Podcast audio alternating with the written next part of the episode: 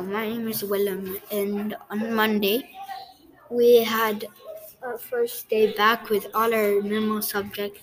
So on Monday, we came home and start. We came to school and started our graph of the week. We had first on Monday we had a morning meeting, and after um, we had recess and music and art after. And we also had learning language on that day. On Tuesday, we had libraries, literary skills first thing in the morning, and language learning after lunch, and PE and dance drama. And we did a graph of the week. On Wednesday, we started the day with our um, graph of the week, and we did our morning meeting.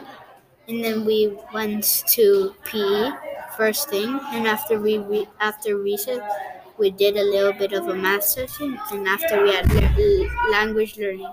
After lunch, we had arts flexi and arts flexi double. On Thursday, we had language learning after we did our um, writing and our um, our morning meeting and graph of the week. And after lunch, we had library. First time back. On Friday, we were um, we had Mr. J the whole time. We were supposed to have an assembly after lunch, but unfortunately, we got it wrong, and we're having it next week. And this is my podcast for this week. Bye.